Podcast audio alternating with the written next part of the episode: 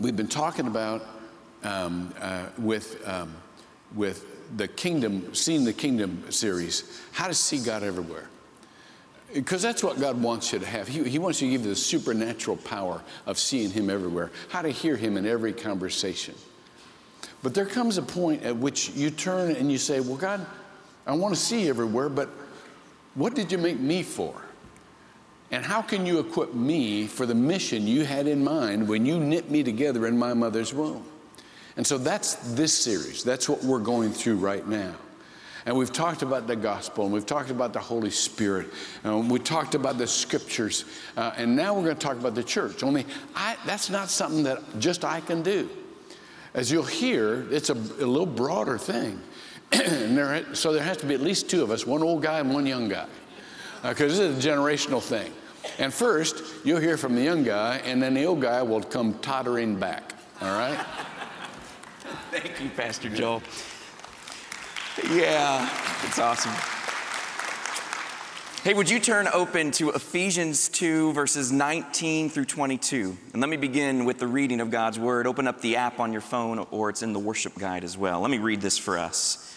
So then, you are no longer strangers and aliens, but you are fellow citizens with the saints and members of the household of God, built on the foundation of the apostles and prophets, Christ Jesus Himself being the cornerstone, in whom the whole structure being joined together grows into a holy temple in the Lord.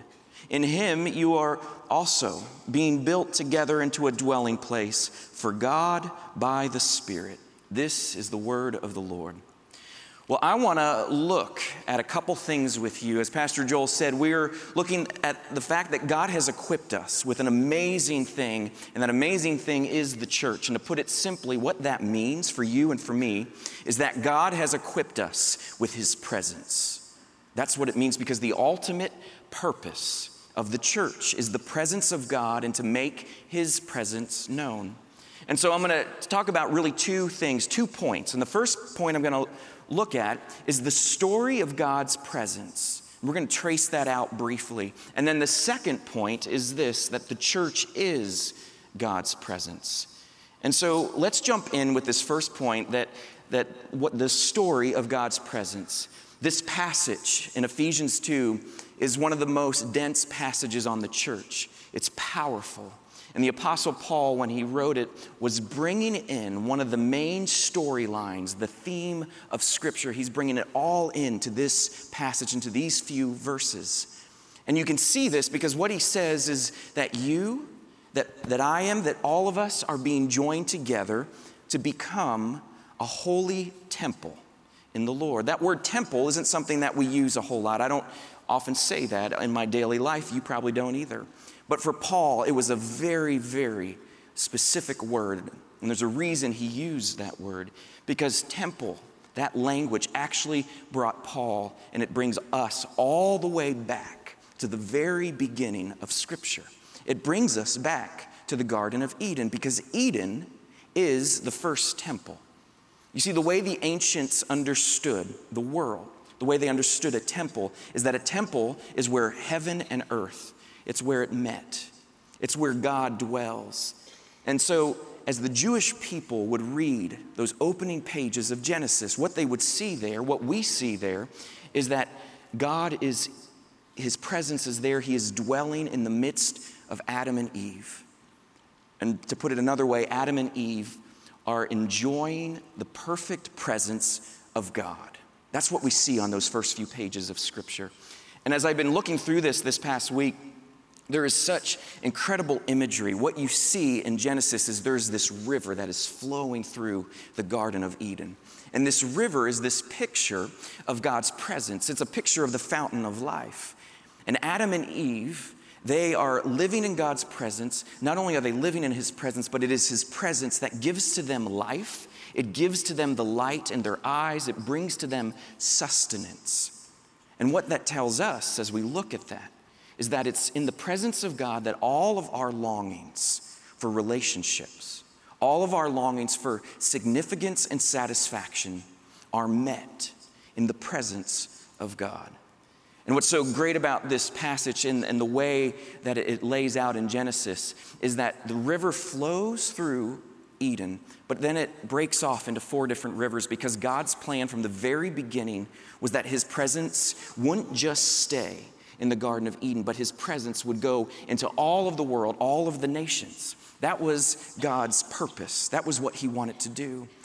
And as you're, as I'm talking about this, you may be thinking about the idea of, well, wait a minute, isn't God's presence everywhere? Isn't God everywhere? Yes, he is. God is omnipresent. That's what theologians say. Scripture says, where can I go from your spirit? And so in a sense, God is everywhere. He's in every place. But there's something special going on here in the Garden of Eden. God is with Adam and Eve in a special and in a peculiar and in a unique way. What they have with God is they have a relational presence. It's sometimes what Scripture calls his glory. It is his active and visible presence. There is a Hebrew word in the Scripture for presence, and the word that is used often for presence is panim, or panim, and that actually means face. That's what it means. That word presence means face, and so what that tells us is that Adam and Eve have the face of God. This is radical. God is everywhere, but Adam and Eve have God in a very specific way. They're encountering him and enjoying him in a very specific way. And let me put it this way, maybe to help illustrate this a little bit. Um, I don't know if you do this, but sometimes as I'm on my phone and I'm looking at my social media, Facebook, Instagram, and I come across somebody, maybe I don't know them well, an acquaintance, and they're traveling and they're heading to the Bahamas. And so I see those plane flight pictures, I see the beach pictures, I see those dinner out pictures, I see the sunset pictures about day five, and I'm getting a little jealous at this point. But I'm living vicariously through that. And it's almost as if I'm right there with them, because they have shared everything on their vacation, and it's like I'm there. Well, when they come back into town and I run into them, whether it's here, whether it's out at the grocery store, I see them. And um, I'll say hello, but then I'll say, man, those beaches were fantastic. And it freaks them out a little bit, because they realize I was Facebook stalking. And in that moment, they kind of take it, take it in, and then, but then we talk about their vacation a little bit, and they tell me all about their vacation, how those meals were fantastic, and they talk about the beaches. And I realize it was like I was there, but I wasn't really there. I didn't really feel the sand underneath my feet. I didn't really feel the coolness coming off the ocean when the sun set. I didn't really taste the food at the dinner table, and I didn't really look into their eyes and into their face at that dinner table. Adam and Eve had something incredible with God. They had the face of God. They had his enjoyment, his delight, and in a word, they had God's love. That's what we see in that kind of presence. That specific presence, that relational presence, was supposed to fill the entire world. It was supposed to move out from Eden into the nations, but we know what happened. We know the story. Something happened, and Adam and Eve didn't believe God. They didn't really think God wanted what was best for them. And they decided to do things their own way. They decided not to trust him, but they decided to trust themselves. And what happened in their disobedience is sin entered the world, and with sin came loneliness. And with loneliness came fractured relationships and distrust and dissatisfaction and that feeling and that sense of insignificance. In a word, what Adam and Eve experienced was exile. They were exiled from God's presence. And this is something, whether you're a Christian or not, whether you believe the Bible or not, this is something that we've all encountered in our lives from one time or another. There was a very famous twentieth century um, philosopher, uh, German philosopher named Martin Heidegger. And he said, there's something that characterizes all of us, and it's a really great German word. It's Unheimlichkeit.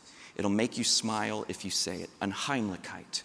And what that German word means, literally it means uncanniness or eeriness, but what Heidegger is getting at is that there's something within us that characterizes all of us, that we feel away from home, we feel alienated, we feel radically out of place and profoundly lonely.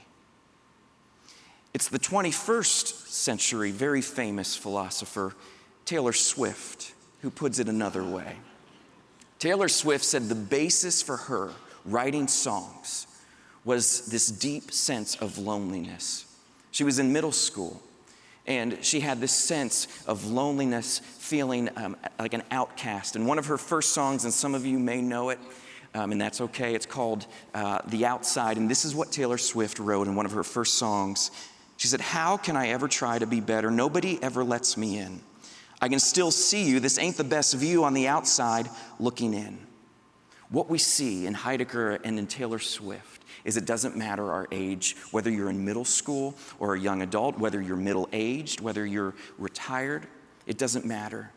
We all have this sense of exile. We all have this sense of feeling disconnected, especially in a culture that is so connected through technology. All that means, as one writer puts, is it just means that we are alone together. And we get this sense of exile. J R R Tolkien, writer of The Lord of the Rings, sums it up well. This is how he puts it. He says, "We all long for Eden, and we are constantly glimpsing it, our whole nature at its best and least corrupted, its gentlest and most humane, is still soaked with a sense of exile." Because of Adam and Eve's sin, that presence with God stopped. But God had a plan. God wanted to bring his presence, that relational presence, into all of the world. And the story of Scripture traces that. And we see his presence in Eden, but then we see it in a tabernacle. It's a tiny tent in a tiny nation. And then we see his presence in the Holy of Holies. It's a temple in a kingdom. And then all of the prophets in the Old Testament, some of them proclaiming, some of them whispering in their prophecies, and some of them even weeping for the return of God's presence. And what this leads to, it leads to the New Testament. It leads to what John tells us in his gospel. John says that Jesus is the Word. And we know this passage well. We've been looking at this, thinking about this as we've been going through Lent, that the Word became flesh and dwelt among us, and we have seen his glory. The literal translation for that is that the Word became flesh and tabernacled. He's the temple, and we have seen his presence. God was committed to bringing his presence back into the world, and Jesus came, Christ came to deal with sin, to deal with alienation, to deal with our exile, to deal with the walls that are between us. He came to deal with all of that, so that through his life, through his death, through his resurrection, we might have his face again. We might be able to have his enjoyment, his delight, his love, just like Adam and Eve did. But the story doesn't stop there. The story eventually will culminate with this incredible picture we see at the end of the Bible of a new heavens and a new earth completely being filled with this glory, with this presence. But until that day, this is where we come in as the church. God's plan is for you and for me, for us, to be his presence. And so that's the story of God's presence. But now, what does it look like for us, the church, to be God's presence in the world? Well, God wants to build something so much greater and grander than we could possibly imagine, something so much bigger than ourselves. Let me turn back to this passage in Ephesians. It's in verse nineteen that Paul puts it like this. He says, "So then, you are no longer strangers and aliens. You're no longer in exile. But you are fellow citizens with the saints and members of the household of God." Paul ratchets up this metaphor, these metaphors, three metaphors, in fact. He first says, we're citizens. We're citizens in a kingdom. That's huge. That changes your status. But then he says, we are members in a household. We're sons and daughters in the family of God. That's very significant.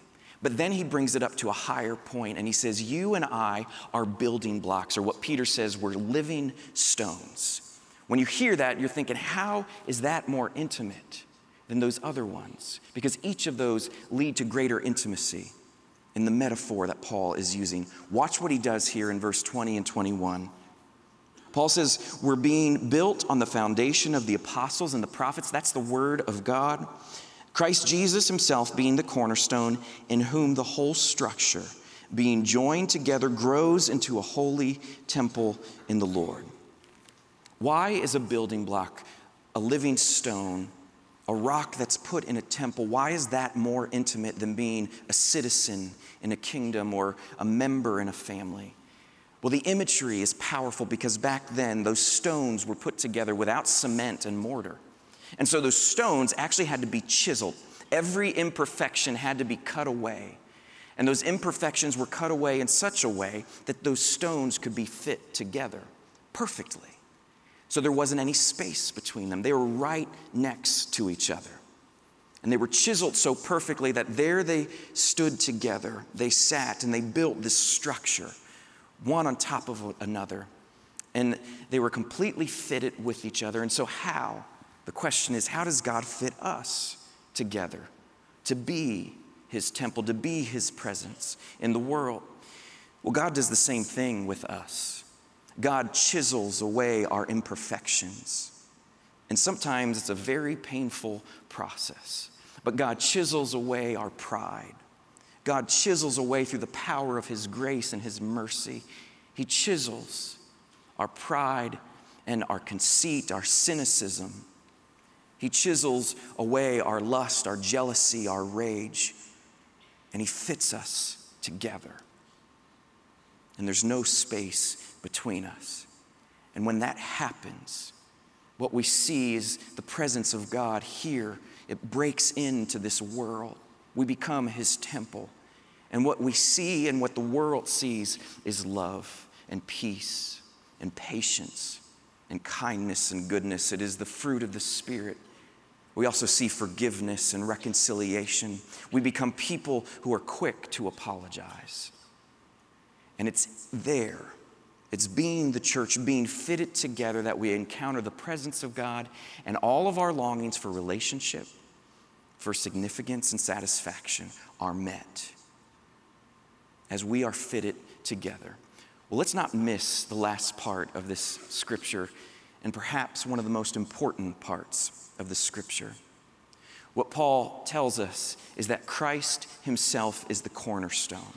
We just sung about this. And I know sometimes when we sing about uh, something, or when a term is very familiar, it sometimes loses the impact. But when Paul used this word, it was evocative.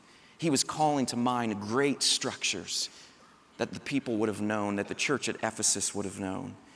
Because the cornerstone was the pinnacle of ancient building, ancient construction. And some archaeologists have said that they have found and unearthed some of these cornerstones, and they were up to forty feet. These were massive, massive stones, huge stones.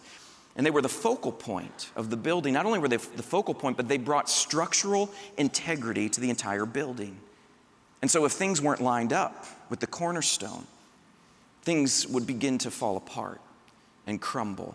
And so it was imperative that they were lined up with the cornerstone. Let me uh, put it like this. I have a, a few sons, and their favorite toy is Legos. They love Legos. And a couple years ago, one of my sons got, um, I love this, he got the Millennium Falcon, the Lego Millennium Falcon. There it is in all of its glory. I may have been just as excited as he was. But he got that, and it has over thirteen hundred pieces. And in those pieces, I don't know if you've ever looked at Lego instructions before, but there aren't any words. All that the Lego instructions give you are just pictures. And so this is step five. And as you look at that, it goes, it looks, okay, I can do this. But there aren't any words, and so you need to look real carefully, because then it turns into this. You need to make sure that every piece is absolutely put together the way it's supposed to be. And then it goes to this. It gets more complicated. And here's what happens, and it has happened more times than I care to tell you. When you get to, that's step ninety-nine. That's about four hours later, just so you know. But when you get to step ninety-nine and you're putting it together, and suddenly what you realize is, shoot, this is not fitting together. Things are not working. There's, there's, this is not the way it's supposed to be. And you're trying to fit it together, but in that moment you have two options. The first option is, I'm going to make it work. Uh, yeah, exactly. Oh, no. I'm going to make it work. My son will never know the difference. And I'll fit it together, And then, you know, I'll hand it over to him. I mean, he's building it with me, building it with me. And, um, and I'll hand it over to him. But here's what happens if I do that, if I force it, if I try to make it work, what I risk is when he's playing with the Millennium Falcon, what I risk is it's gonna fall apart and Han Solo will not rescue Princess Leia. It's not gonna happen. Or the option two is this.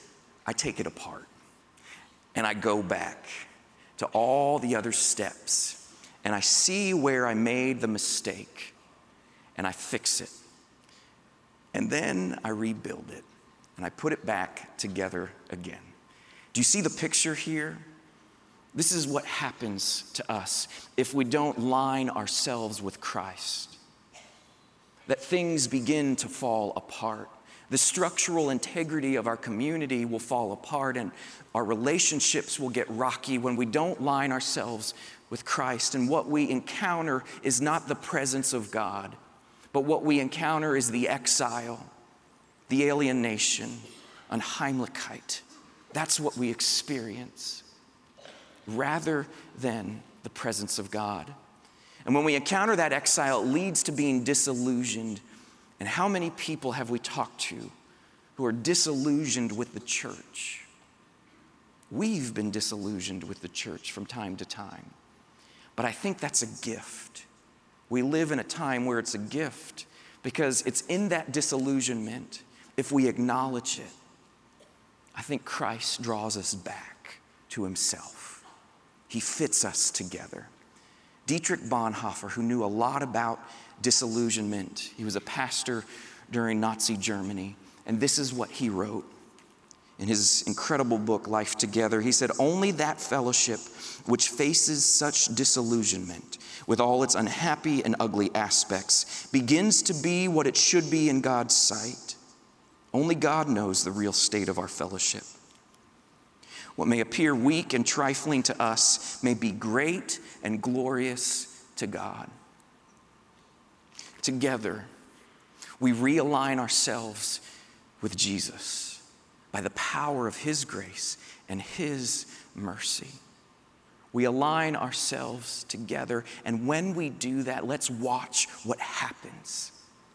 God's faithful presence will be brought into the world through you and in you and through us. We will see God's presence in a radical way, I believe, because that's what the church is for.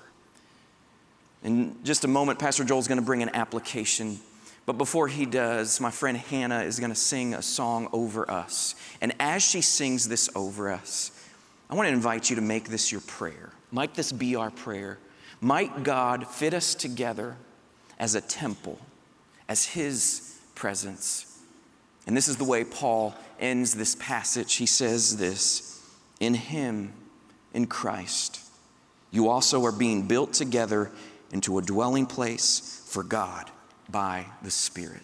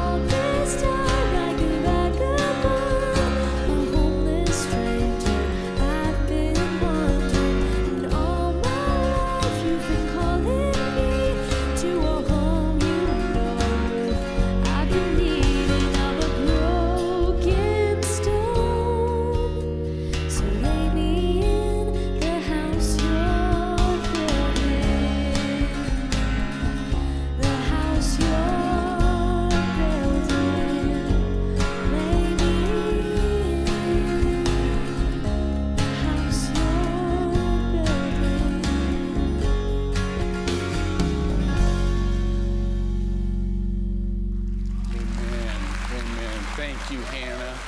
Thank you.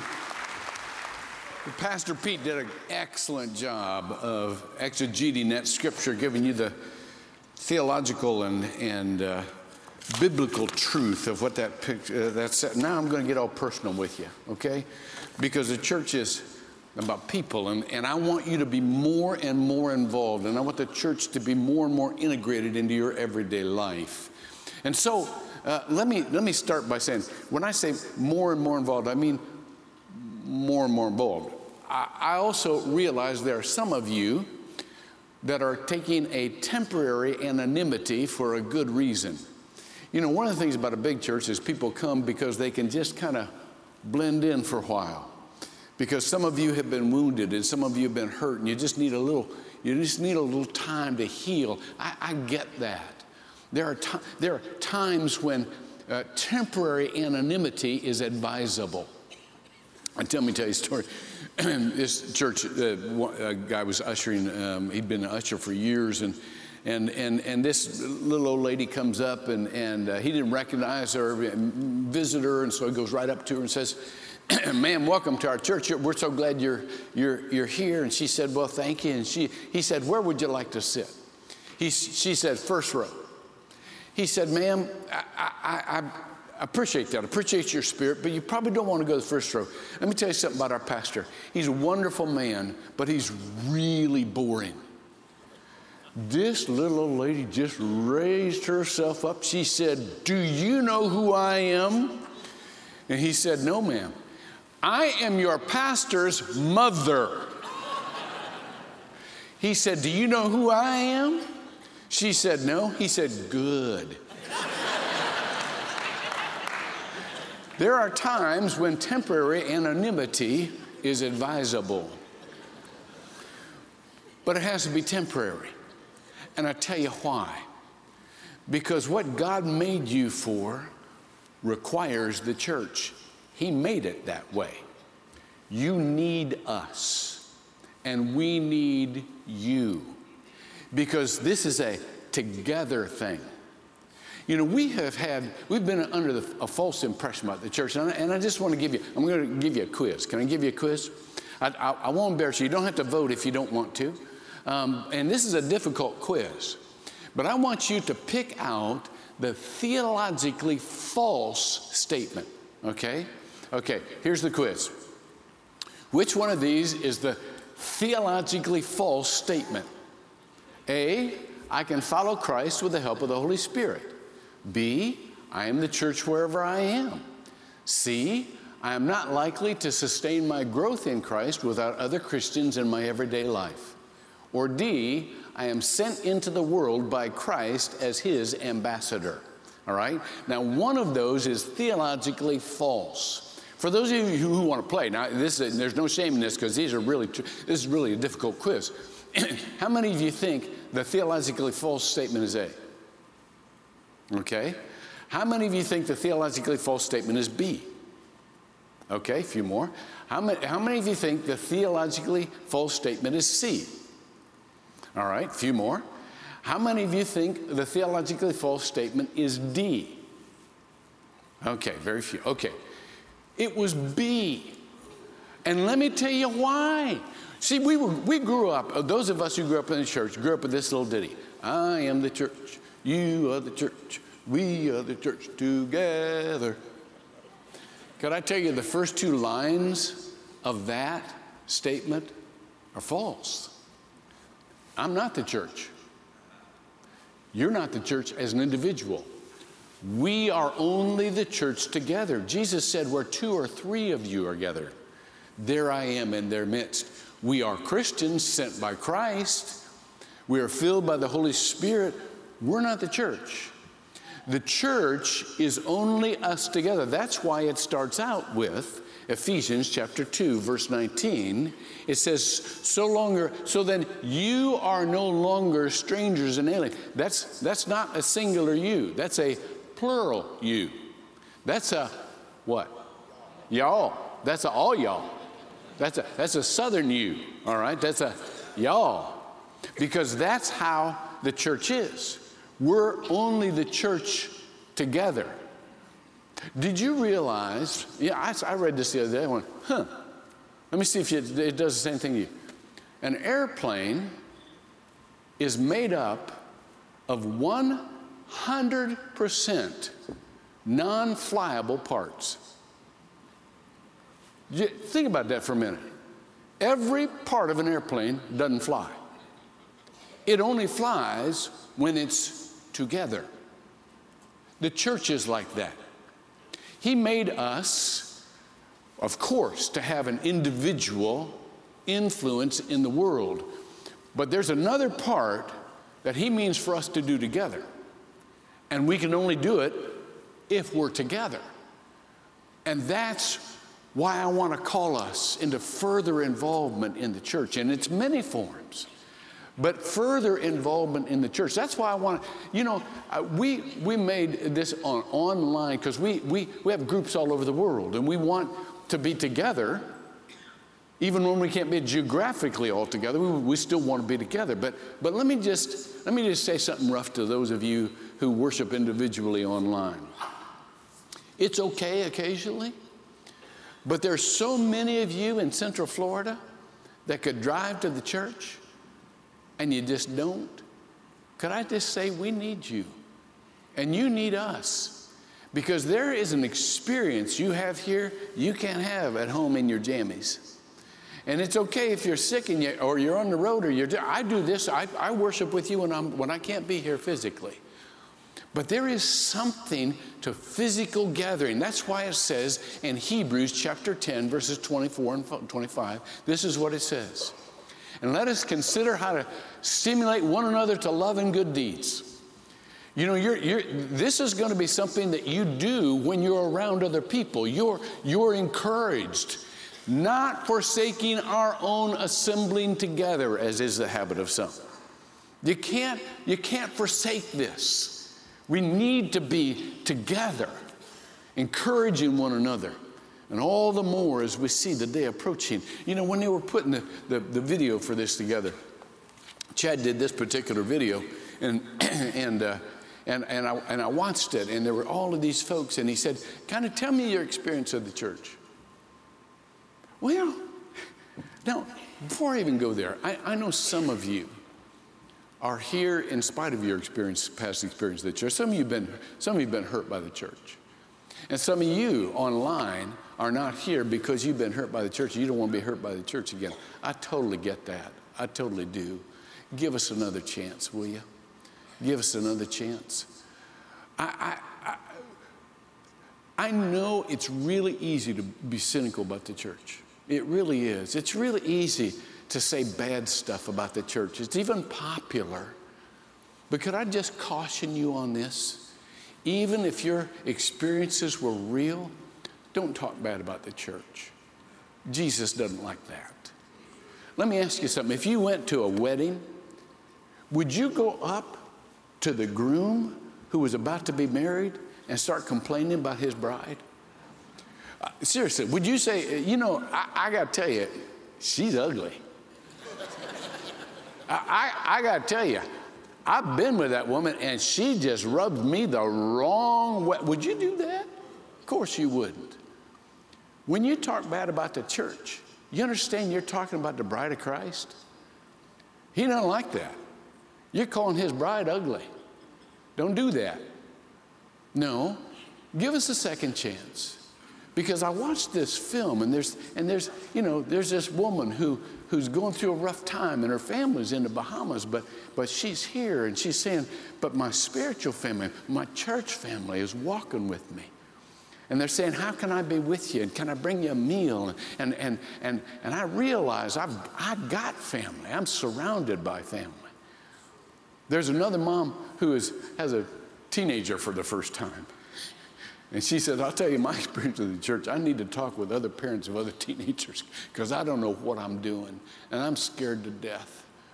And she's getting that, that kind of fellowship and counsel that she needs. And, and there's another young couple just got married, and they, they, they're poor like the rest of us were when we got married. They, they don't have a washer and dryer, but somebody in their church crew said, Well, we got to, we, we moved into a place that's got a washer and dryer, and we got one. Let us just give you ours. And they said, well, thank you very much. See, practical stuff.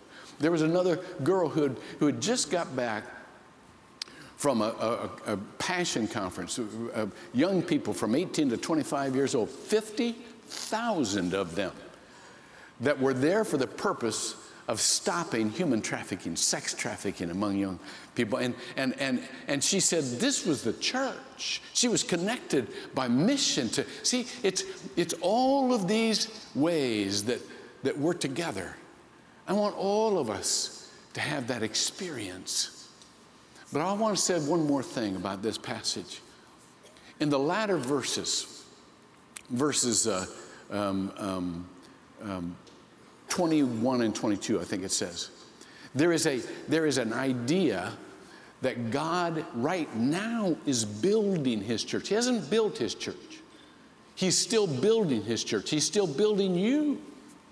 You are not personally, you are not organizationally, you are not numerically complete. There's still people he wants in this church. And and and and and and, and just says, well, why don't you try my church?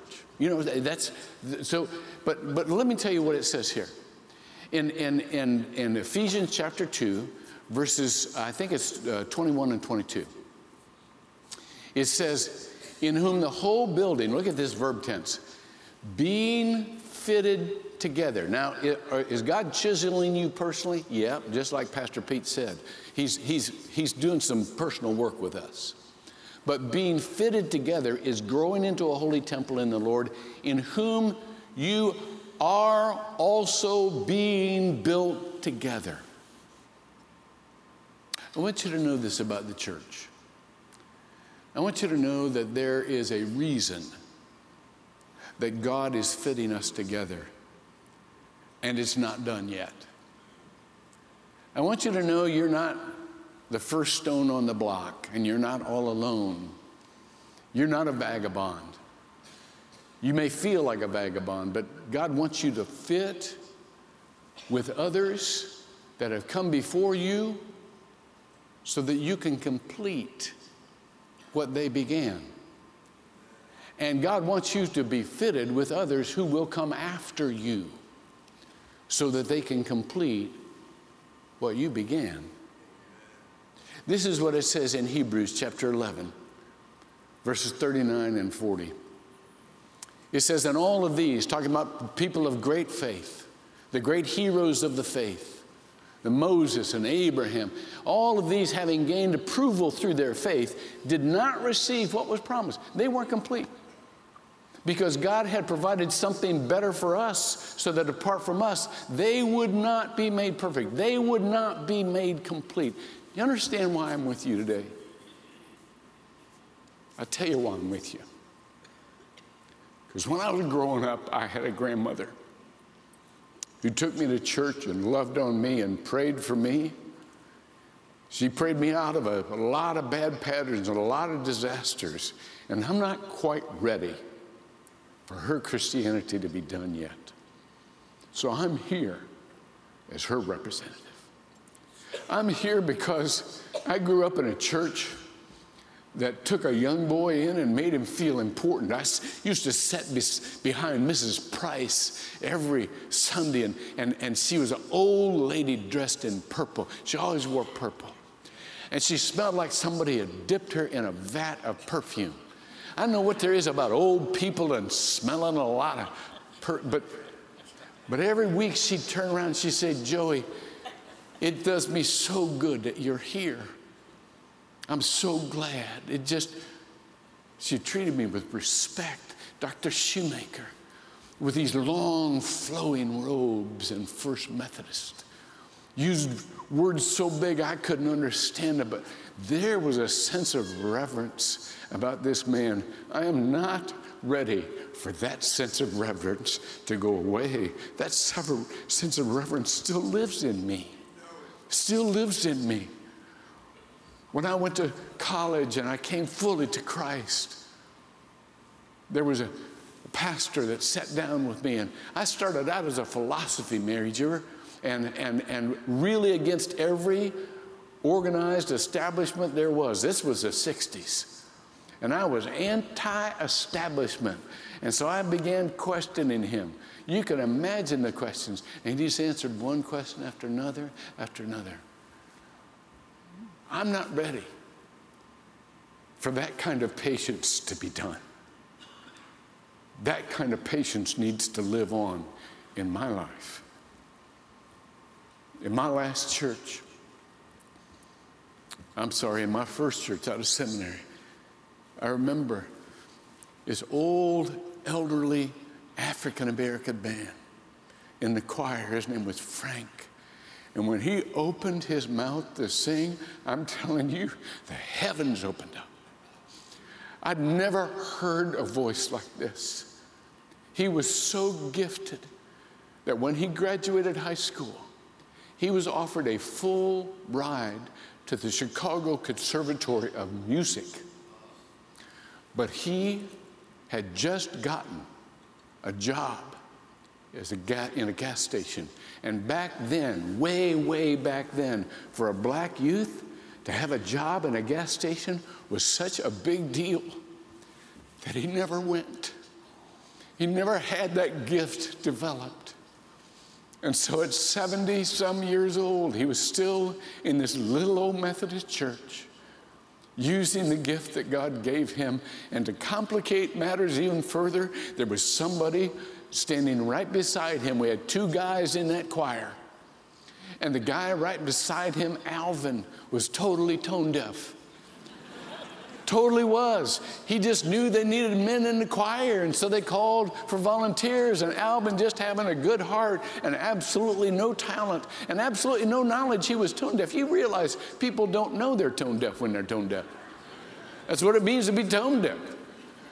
And so he just sang out, never hitting a key, not even the chances of it. And, and so we'd strain really hard to hear Frank and, and try to block out Alvin. But I'm not ready for that kind of giftedness and that kind of good-heartedness to end. I'm here because of them. They live on in me. My church, my last church, there was a group of people that took this young, know-nothing minister and gave him confidence that God could use him. That's why I'm here. Their ministry is in me. That's why I'm here. But I'm also here because of people like Pete and Chad and Martha and Kaylee, the people I'm going to hand this off to. I'm here because of the young people who have influenced my life and still do. I'm here because of Isaac Hunter. I'm not ready to have his influence in this world gone. I'm here because he still lives in me. And I want him to be the future of the church as well as the past. You see how this works? God has us all together here. God has it all together. All together. So here's what I want to do. I want you to stand up. I'm going to pray for us, and then we're going to sing our way out of here. But salvation's tide is rising. God is still building his church. He hasn't quit, and he's not going to. And he wants to include you more than you have ever been included because you're important. And this church is important to equip you for what he made you for. So you know the routine before we sing this song. You, you know there's going to be a prayer team up here. And those of you online, Bill Gary's somewhere on I ten and he'll pray with you, you know. Those of you who want to get more connected right now with the church, go out and find somebody with an orange lanyard, and they'll get you connected. But let me pray. God, thank you for giving us a home. Thank you for giving us a spiritual family. Draw us in. Apply these words to our mind that we might not grow shallow, and to our heart we might not grow cold into our feet, that we might be doers of the word and not hearers only. Amen.